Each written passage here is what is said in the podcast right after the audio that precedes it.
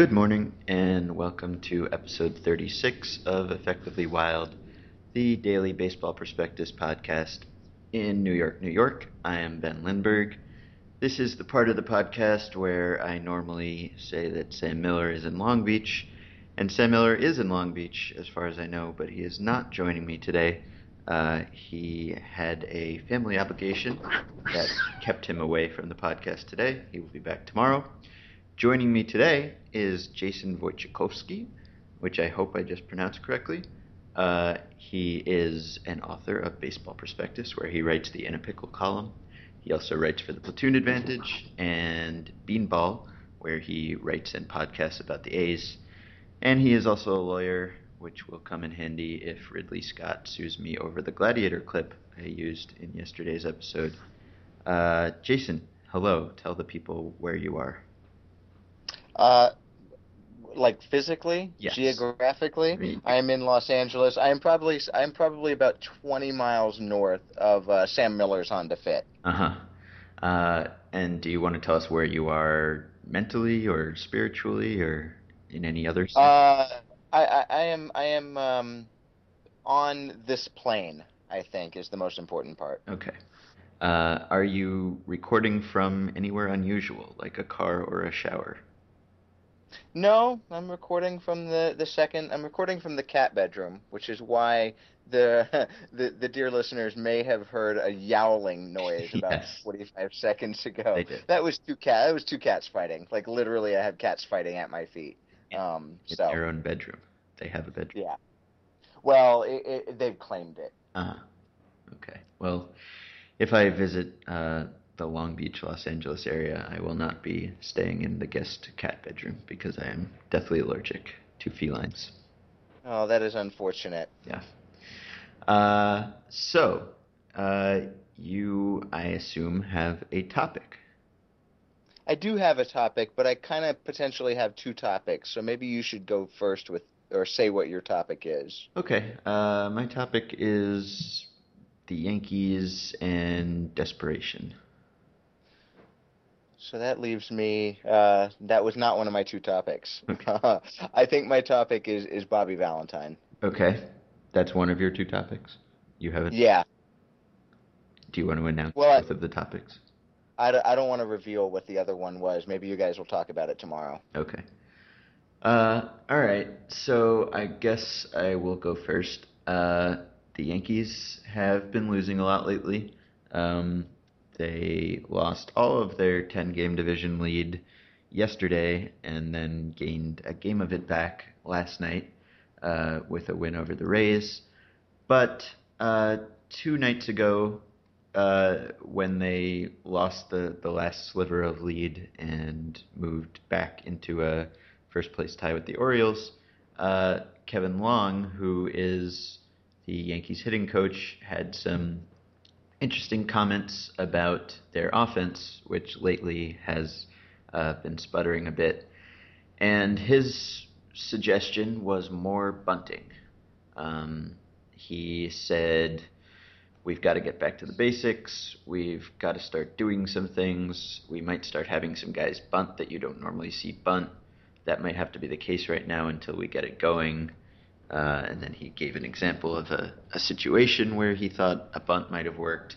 And this reminded me of a quote from Bill Beck, because I am now reading Beck as in Rec, his classic autobiography, which I'm embarrassed to say that I had not read before. It is every bit as good as people told me it was. And Bill Beck spends a lot of the book talking about how he kind of wanted to get rid of Lou Boudreau, the Indians Hall of Fame player-manager. He wanted to get rid of the manager part, not the player part. And so he wrote, my main objection to Lou was that he managed by hunch and desperation. You ask Casey Stengel why he made a certain move, and he will tell you about a roommate he had in 1919 who had demonstrated some principle Casey was now putting into effect.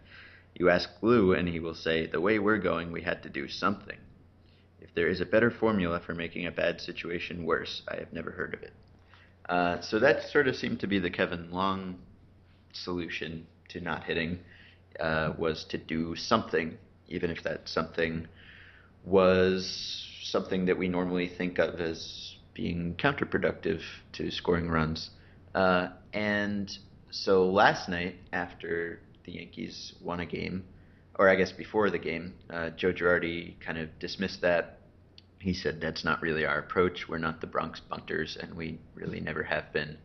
And he went on to say that it's not their, it's not their cup of tea, that they are a home run hitting team, and to bunt would be a bad idea. So that's, I guess, why he is the manager and Kevin Long is the hitting coach, and is in charge of not so much the strategic aspects of hitting as the mechanical parts. But the kind of dissatisfaction with the way the Yankees score runs is nothing new. I wrote about it in June after a Sunday night baseball game where the broadcasters spent much of the game talking about how the Yankees were too reliant on home runs, even though at the time they were hitting just fine and winning. And I looked at playoff teams that were as reliant on home runs as the Yankees and found that they had actually held up better in the playoffs than teams that score runs in other ways. But this just doesn't seem to go away. Anytime the Yankees lose a game or don't score in a game, you hear the people talk about how they are too reliant on home runs yet again. So I don't know how to make this go away. Do you think it should go away? Why won't it go away? Why does this persist? That people blame the Yankees' woes on the high percentage of their runs that are scored via the home run. Well, because they kill rallies, obviously. Yes. It is such a rare thing that the A's have experience with this kind of thing that I do have to mention that I saw a complaint today that the A's are hitting too many home runs, and thus that is why the offense has struggled against the Angels. So I just want to get that out there because this is like a once-a-decade kind of thing that the A's get accused of hitting too many home runs. But I assume it's a perception. I've always assumed it's a perception that home runs come in bunches and can be stopped. How do you stop a guy from hitting a home run? Throw the ball low.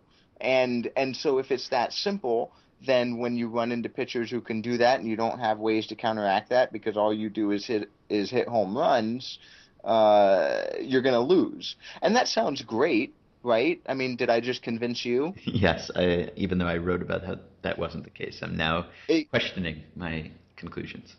Exactly, because it sounds like common sense. It sounds fantastic, and we all know that columnists and announcers love their sort of common sense or their baseball common sense or whatever, and they don't actually love data. So it does. It sounds good. It sounds like something that should be true, and it just happens to not be true. And I'm not sure I get why it isn't true. I do get that it isn't true, but I don't know if I know why. And maybe that's just a stumbling block. If they can't understand why, then they just can't believe that it's true. My theory for why it's true in the playoffs. Obviously, in the playoffs, all teams, no matter how they score runs, tend to score fewer runs because the opposing teams are better, the opposing pitchers are better. As you said, it sounds persuasive. If you're facing better pitchers allow fewer home runs. If you're reliant on home runs, then you won't hit as many and you won't be able to score in other ways. My theory was that good pitchers do allow fewer home runs, but they also allow fewer hits and fewer walks and fewer, every other bad thing that a pitcher can allow. And playoff teams tend to be better than average defensively too. And so home runs are kind of the one hit type that is not really affected by the opposing team's defense. And so that's sort of an area in which a team that's above average defensively can't really take anything away from a team that scores so many of its runs on home runs, whereas a team that relies on stringing together a bunch of hits would maybe be at more of a disadvantage against a good fielding and good pitching team. So that was my convincing to myself argument for why that might be the case. I don't know that that will convince anyone else. But the numbers seem to back it up for one reason or another. And the Yankees are leading the major leagues in Guillen number, which is what we at Baseball Prospectus call the percentage of team runs scored on the home run. It's now about 49.5%, and it was higher than that when I wrote about it at the end of June. It was like 52.3. So they've been a little less reliant on home runs, as you'd expect, just from a general regression thing. But that's exciting that the A's are getting that now, because usually the A's problem is kind of not doing enough of anything offensively. Not scoring at all. Yeah. That's getting hit. Run or otherwise. Okay, what do you have to say about Bobby V? Well, it was more about what Bobby V had to say about himself today, or yesterday, I suppose. Wait, we're pretending, right? I listen, but I'm not in the mindset yet. But Valentine had, I guess it was multiple interviews, and I don't know, I'm just gonna, I think we can start by reading some quotes.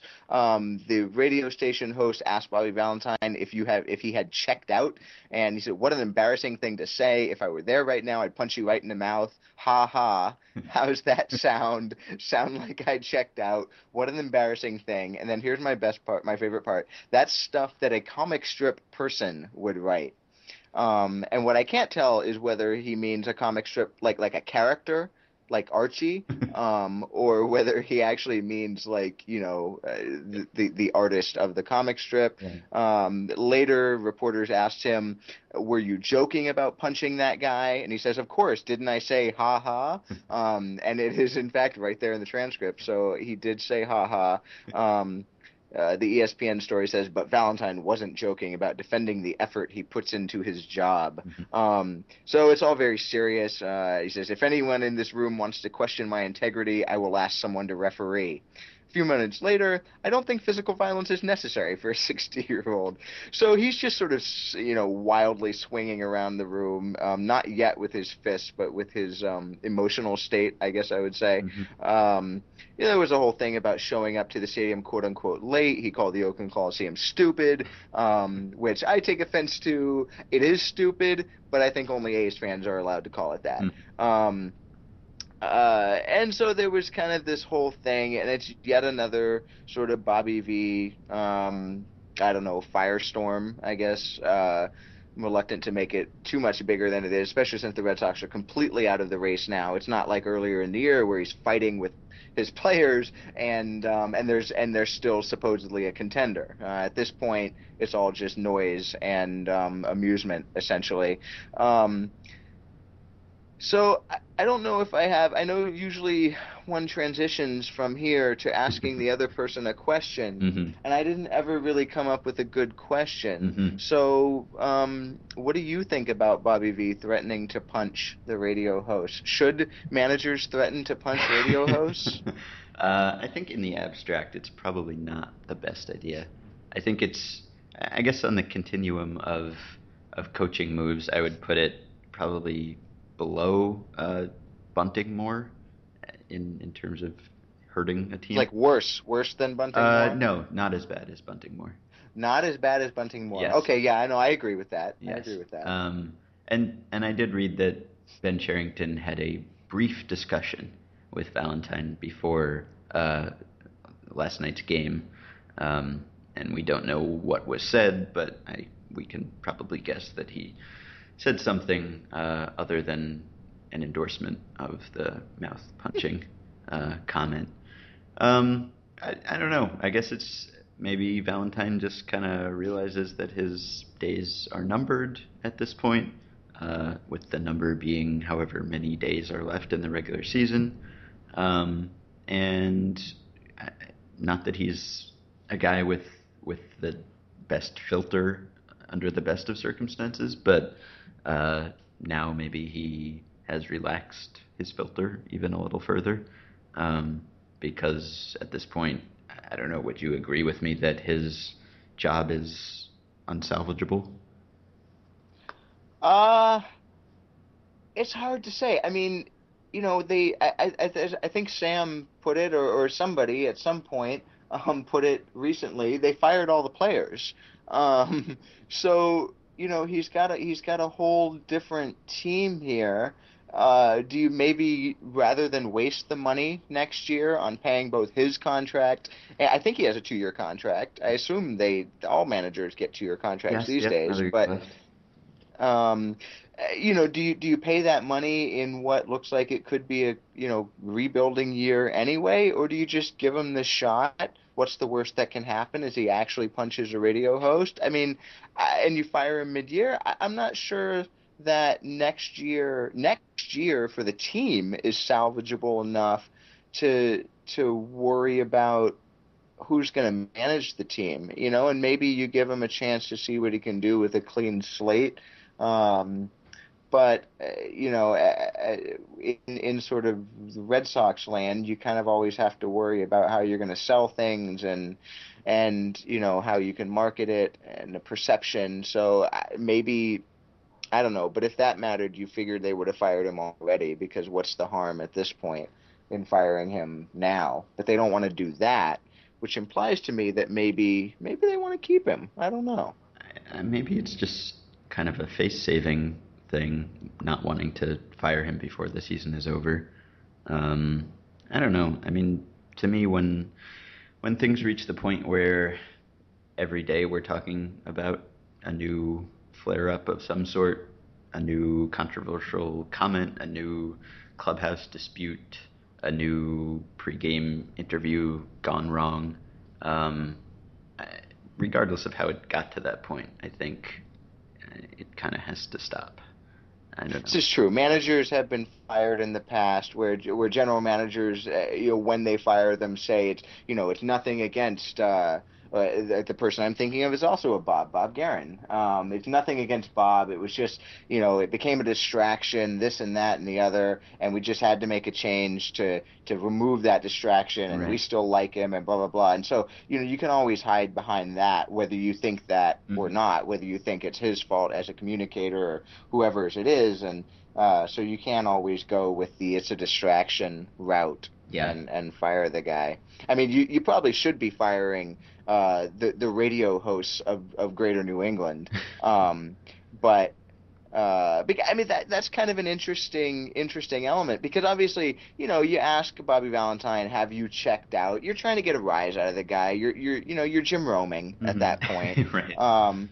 And so it's, you know, I don't think it's I don't think that's a very cool thing to do. And I guess he sort of had a point about the other report, which was that he had arrived at 4:00 for a 7:00 game or something later than he usually does, and someone reported it, and his complaint was that no one asked him why he was late. And according to him, at least, he had a very legitimate excuse about travel and delays and picking someone up, and I guess it's a legitimate gripe that someone might not have asked him what the explanation was before reporting it. Of course, I guess if you're going around threatening violence against media members, it sort of invites them to just report without asking you. That is an excellent point. Yeah. He's kind of created some of his own trouble here. Yeah. No, but that is, I mean, there is this whole question, and it's kind of, we don't really know managers' routines, you know, so there's this whole question of, like, was, you know, if he shows up at 4:00, is that late? Like, what does Dusty Baker do? You know, I don't know. What is, you know, and the Joe Maddon kind of got brought in because Valentine brought Maddon in himself. Like, oh, Joe Maddon doesn't show up until whatever. And then Joe Maddon has some snarky comments to make, but you know, I'd be curious. You know, actually, you know, we ran that the lineup card yesterday was, you know, stats that we want to keep. We should have a stat, but we should have managers clocking in. That way we can know exactly how much time they're putting in at, you know, at the park. We should put little clocks on them or something and monitor their time. Yes. How much does Tony La Russa, he's not a manager anymore, but how much does Mike Matheny actually sleep? Yeah, managerial report times. That would be some interesting data to have.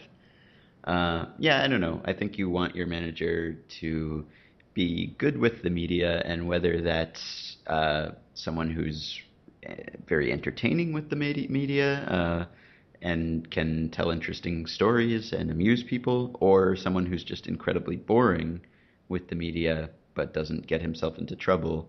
I think one of those two is what you're going for, more so than the loose cannon type who might just say something crazy at any point. I don't know. It's not ideal. So I don't know if it's a firing offense on its own. It wouldn't be, I'm sure, if the team were having a successful season. But on top of the team not having a successful season and all of the other drama that we've had to read about and talk about throughout this year, I don't know. I can't see a second act to it. But we'll see.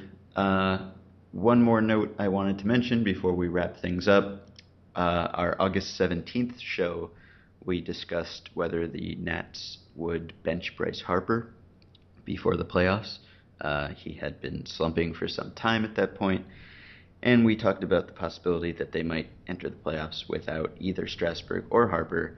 Since that show, Bryce Harper is hitting .333, .380, .742 with 7 home runs in 66 at-bats. So I think it's safe to say that Bryce Harper will be playing in the playoffs this season. Does he have an innings limit? I thought, no. Thought they might have put in a right field innings limit on him. Well, maybe, but if so, they haven't been as forthcoming about it.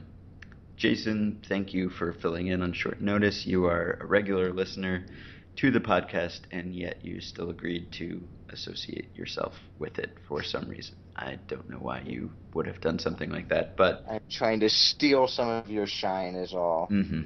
Well, thank you for joining us. With any luck, Sam will be back tomorrow, and we won't have to have an A's blogger filling in again.